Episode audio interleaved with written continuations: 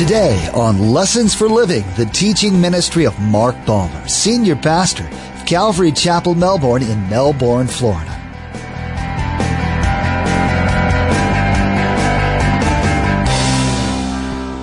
To grow in God, we need to be serving. That is the key to growth. Let me share you what happens. Those who are taught but not exhorted into action become literally fat sheep. And if you've ever seen a fat sheep gets turned over, he can't get right side up. The God of this age, of this world, blinds people from the truth. As believers, it's our responsibility to reach out to the lost. If you feel at a loss about how to do that, seek the Lord for your gift. Not everyone is called to be a teacher or encourager, but everyone is called to serve in some way. When a person hears the truth, maybe your part in it was creating the flyer that got them there, or staffed the nurseries so they could listen to a teaching peacefully. As we'll hear today, if you're obedient to Him by embracing and living out the gifts the Lord has given you, then you're a part of people coming to know Jesus. What better way to serve than that? Remember, there's quite a few ways to receive a copy of Pastor Mark's teaching. We'll be sharing all that information with you at the close of today's broadcast. Now, let's join Pastor Mark in the book of Romans chapter 12 verse 9 for our continuing study entitled Operating Within Our Gifting.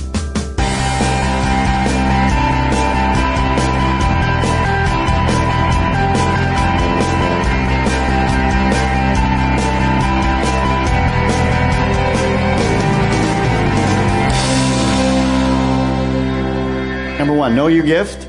Number two, accept your gift. No jealousy. Accept your gift. This was the problem with Uzziah. He goes in and he says, I can do the priest function.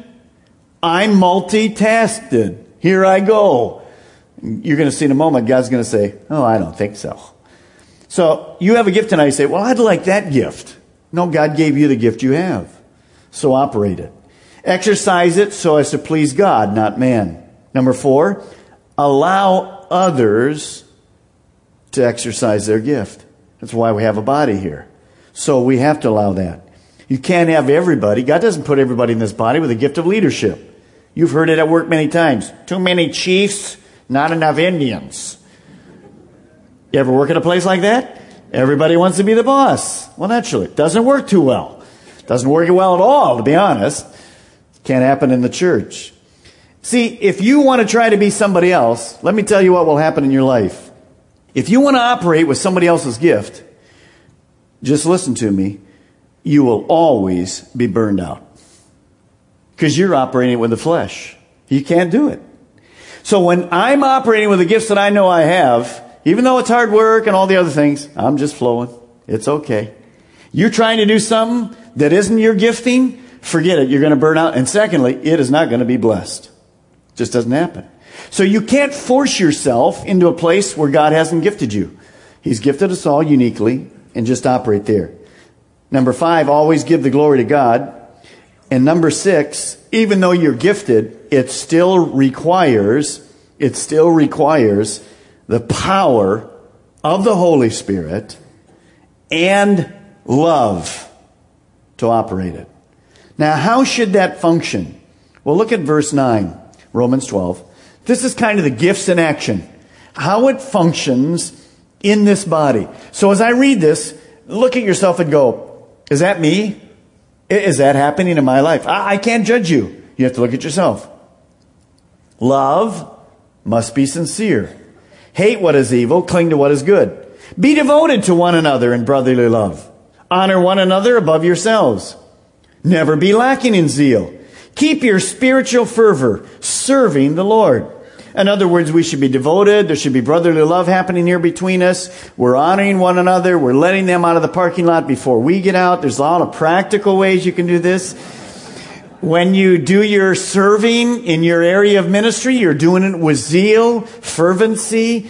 You're knowing you're not doing it because Pastor Kenny asked you to. You're doing it because you're serving the Lord. Verse 12. Be joyful in hope, patient in affliction, faithful in prayer. And it's about every one of us, notice, notice, being joyful in hope. When we come, we know God's going to do something that night. We're expecting God to move because our lives are filled with that joy. You guys are doing a great job. And as we do that, it, people notice. Because, sad to say, it's not in every church. And God help us that we don't lose it by being prideful. And I'm just trying to share with you how much we have. Sometimes we don't realize how much we have. Enjoy it, guys, because God's blessing is really upon us. Verse 13. Well, let's finish 12. Patient in affliction. I had to finish that one. Faithful in prayer. Faithful in prayer. Share with God's people who are in need. Practice hospitality. What does that mean? You're going to open your house. You're going to invite friends over. You're going to meet somebody new in the commons area and say, let's go out for lunch.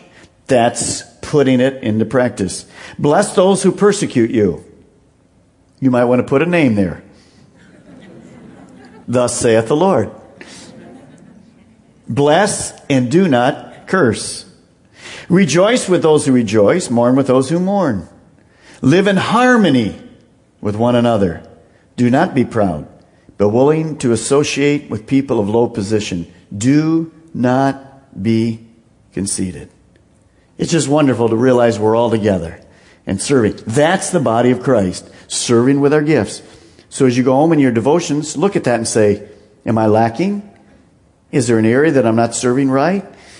Do I somebody else's gift? Maybe you're here and you haven't found your area. Pray that God will open that up to you. Get serving. Get functioning. Those of us that are serving, just serve faithfully with the gift you have. Realize we're just one little clog in this huge thing called the body of Christ. And we function together and all the glory goes to God. Back to Second Chronicles, verse 17. What happens when we desire somebody else or function in somebody else's gift? Not only do you burn out, but here you're going to get leprosy. Verse 17. Now Amaziah the priest with 80 other courageous priests of the Lord followed him in. So we have 81 priests following the prideful king in. He's getting ready to offer the sacrifices, whatever the offer, the incense. Verse 18. Why does it say courageous? Because it says they confronted him.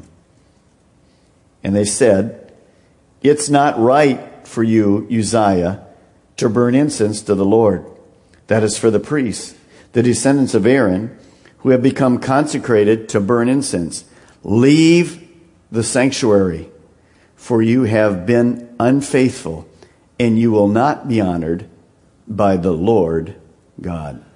So as Uzziah was usurping the priest's office, he knew it. God's word had strictly forbidden anyone except the priests in the line of Aaron to enter that holy place. The priests are bold enough to confront. They just say, This is no place for you. God's not going to honor you. You need to leave here. Verse 19. Uzziah, who had a censer in his hand, look at his reaction, ready to burn incense, became angry instead of teachable, if he'd have been teachable at this point and walked out, the blessing of God will have still been there. Watch what happens. While he was raging at the priests in their presence before the incense altar of the Lord's temple, leprosy broke out on his forehead. Notice his first reaction. And we have to feel for him because quite often this is our first reaction. When God points out a sin or another person in the body, i.e., our spouse, points out a sin, sometimes our first reaction is, What? You know, the man of God or the woman of God has lost it. And we head down. I know why you're laughing because you've been there. Haven't we? We're guilty. We know we're guilty. How dare you say anything to me? And yet, we blow it. And then not only are we guilty, but we got to go back and apologize. Know what I mean? For our anger. He's angry. Instead of repenting, this is a good challenge for us tonight. See, we're reading these things not to go, well, what's wrong with you, Uzziah? We're reading these things to go, oh, okay, I got it. Next time, be more careful. That's why we're studying this tonight. Now notice, we often don't see the judgment of God so quick. This is incredible. Boom. As he's arguing and yelling. Now sometimes we see the redness go up, but this is not redness. This is leprosy on him. In this particular case, while he's yelling, he's covered with leprosy. Do you think as that happened, there was any lessons to the priest standing by? Should there be any lesson to us tonight? Yes. See, and I don't know where, how that fits you, but it has to fit us individually. Certainly, as the priests watched that, they went, maybe this is just words coming out. of Maybe they're almost prideful. A couple could be, you know, this is not your place, this is our place, man. Get out of here. Whoa. Here it came leprosy. Verse 20. When Az- Azariah, the chief priest, and all the other priests looked at him, they saw that he had leprosy on his forehead. So they hurried him out. Indeed, he himself was eager to leave because the Lord had afflicted him. King Uzziah had leprosy until the day he died.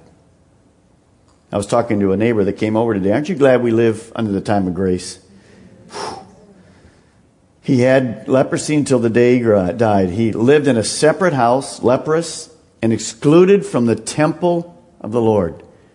And Jotham, his son, had charge of the palace and governed the people of the land. He lived in a separate house. Sin always separates. Verse 22.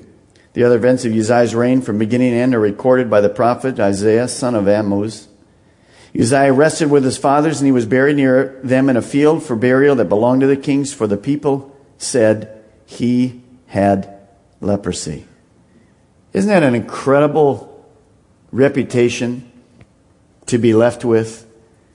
When you mention the word Uzziah, think about his building, his war, his, his uh, artillery came up with, the, the grapes, the neat things, the victories. What do you think about Uzziah? Oh, he's the one that had leprosy. Whew. Sad. Because he did one thing. He got prideful. The fall came. Verse 20, chapter 27. Now Jotham, that's his son's taking over, was 25 years old when he became king. And he reigned in Jerusalem 16 years. His mother's name was Jerusha, daughter of Zadok. He did what was right in the eyes of the Lord just as his father Uzziah had done. But unlike him, he did not enter the temple of the Lord. No kidding. Now, what if he had gone into the temple? What would we call him? A dummy. A dummy. I read this week about a dummy. How can you tell when a dummy has used your computer? There is whiteout on the screen. All right, not too bad. Why did the dummy stare at a can of frozen orange juice? Because it said concentrate. All right. Jotham is not a what? He's not a dummy. He had learned his lesson well. That's why we're studying the Old Testament. That's why you're here tonight. That's why I'm here tonight. We're here to learn the mistakes of others and not repeat them. That's what the New Testament tells us. So as we're here tonight and you think about this, to be honest, sometimes we're still what? Dummies. Corny joke, what? We still do it. That old sin nature.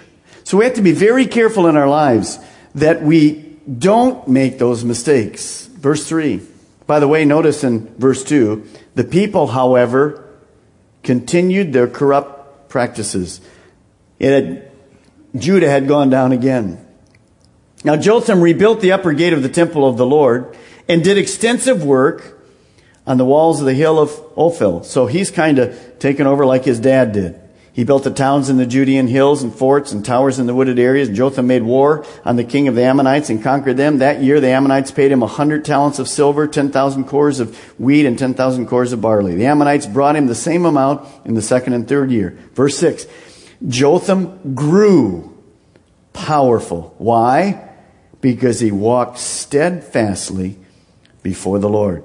The other events in his reign, so forth, go all the way to the end. He eventually dies when he's 25 years old. Now, look at verse 6. He grew powerful because he walked steadfastly before the Lord.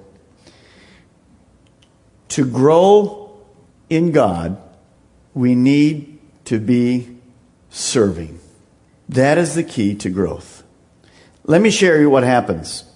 Those who are taught but not exhorted into action, become literally fat sheep. And if you've ever seen a fat sheep gets turned over, he can't get right side up. So here's the danger of a church, and there's many churches other than Calvary Chapel for sure, that teach the Word of God. And we have all this incredible head knowledge. We write it down. We know all the gifts. We got all the things. We got the nice statements. We got our Bibles filled. We got our tapes ever. But if we're not exhorted into action, you just become a fat sheep. Useless. Useless in the kingdom of God. There is no growth except in our heads.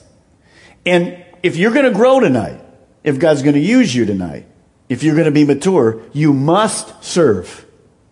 Now that's not a ploy. I'm not going to have a list up here now. Please, we have these openings. Come, whatever. It's just a principle. If you aren't serving, you're not growing. So that is a challenge. We're no, nowhere near like many of the churches, you know, the old 20-80 rule. 20% serve, 80% just sit. No, we're not. We're much better than it. But I want to challenge you tonight. If you're here and you're not serving, find an area to serve. Kids ministry, parking lot. Find an area because that's where the growth comes. Now, the second thing is this. There are many places, churches, where people are exhorted to serve. And they do all these wonderful servings, but they're never taught the Word of God. So they have no depth.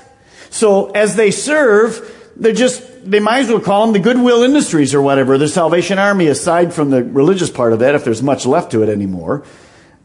They're doing nice things, but there's nothing for the kingdom of God. Do you understand what I'm saying? So we have to balance good teaching basis on the Word of God with an exhortation to serve and then get out and serve. That makes the body healthy and grow. And that's what's happening here. So as you guys come in and move in, there needs to be, uh, after you're here for a period of months, you saying to God, okay, how do I get plugged into this church? That's how this church continues to grow.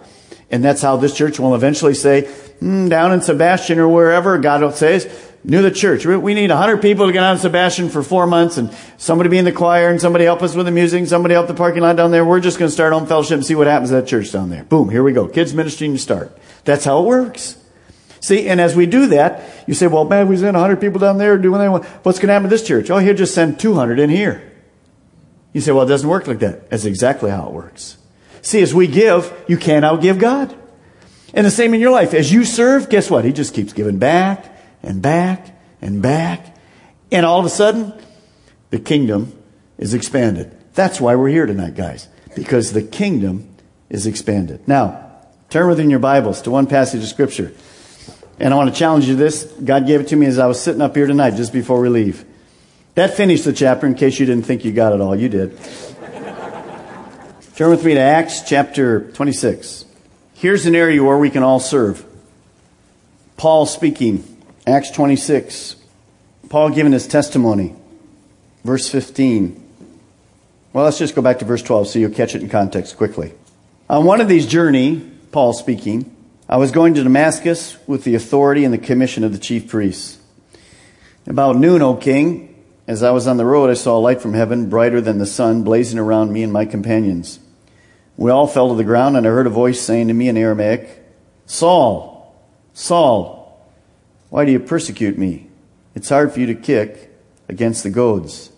Then I ask, Who are you, Lord? Well, I am Jesus, whom you are persecuting, the Lord replied. Now get up, stand on your feet. I've appointed, appeared to you to appoint you as a servant. Every one of us start at that spot. We never leave being a servant, just as Jesus did. Remember, he said, I came to this earth not to be served, but to serve. So that's the basis of our service. We all do that for the rest of our lives. He said, I've appeared to you to appoint you as a servant and as a witness of what you have seen of me and what I will show you. And I will rescue you from your own people and from the Gentiles. I am sending you to them. Here's his call. Why? To open their eyes and turn them from darkness to light and from the power of Satan to God. Now, that's one of our roles, every single one of us. We forget, in, in the counseling that I do and the other pastors, I'm reminded again, and I want to say this in a kind way, of how blind people who don't know God are to the things of God. Not, not stupid people at all. Very sharp people. You see, often I get to present truth in counseling sessions to people and I watch their reaction. You're kidding. That's in the Bible? Yes, it is. Now I can say, well, sure, with you? It's because they're blinded. So I just say, let me go through it carefully again. And often that happens in our church services. Now, who's blinded them? Let's look on just for a second. To open their eyes and turn them from darkness to light, from the power of Satan to, the, to God. So that, why? Why did we want their eyes to be open? So that they may receive forgiveness of sins and a place among those who are sanctified by faith me. You see, the whole goal is to remove them, just as we've been removed, just as Paul was being removed from the kingdom of Satan to the kingdom of God. It's the only two kingdoms there. When you die, that's the kingdom you want to be in. Now, the world is blinded. They're not dumb, they're just blinded by the God of this age. Our role is to serve in all these functions. As you serve in the parking lot and I get to present the gospel, you are part of a person coming into the kingdom of God. We need all of us. As the kids accept the Lord over in the Sunday school area, we're all part of it. This is our goal, guys. Keep our eyes focused on why we're here. It's not mops, it's not parking lot, it's not cappuccinos. All those things are great. That's all part of it. The goal is to take people who have been blinded by Satan. They're headed to hell. And ask God to open their, I can't open their eyes. To ask God to open their eyes so they can be forgiven and come into the great light that we have. That's why we're here. And all of it comes by operating our gifts, serving our gifts. Don't be jealous of anybody else's. Just serve your gift faithfully unto God, and He'll honor it. What we saw in today's teaching was that to grow in the Lord, we must be serving. We're all appointed to serve, whatever our gifts. That means our own gifts and not others. As we heard, Uzziah wanted to burn incense to the Lord when it was designated only for priests. Because of his pride, going around the Lord's will to do his own, he was afflicted with leprosy. His legacy became that the king who got leprosy as a punishment for sin.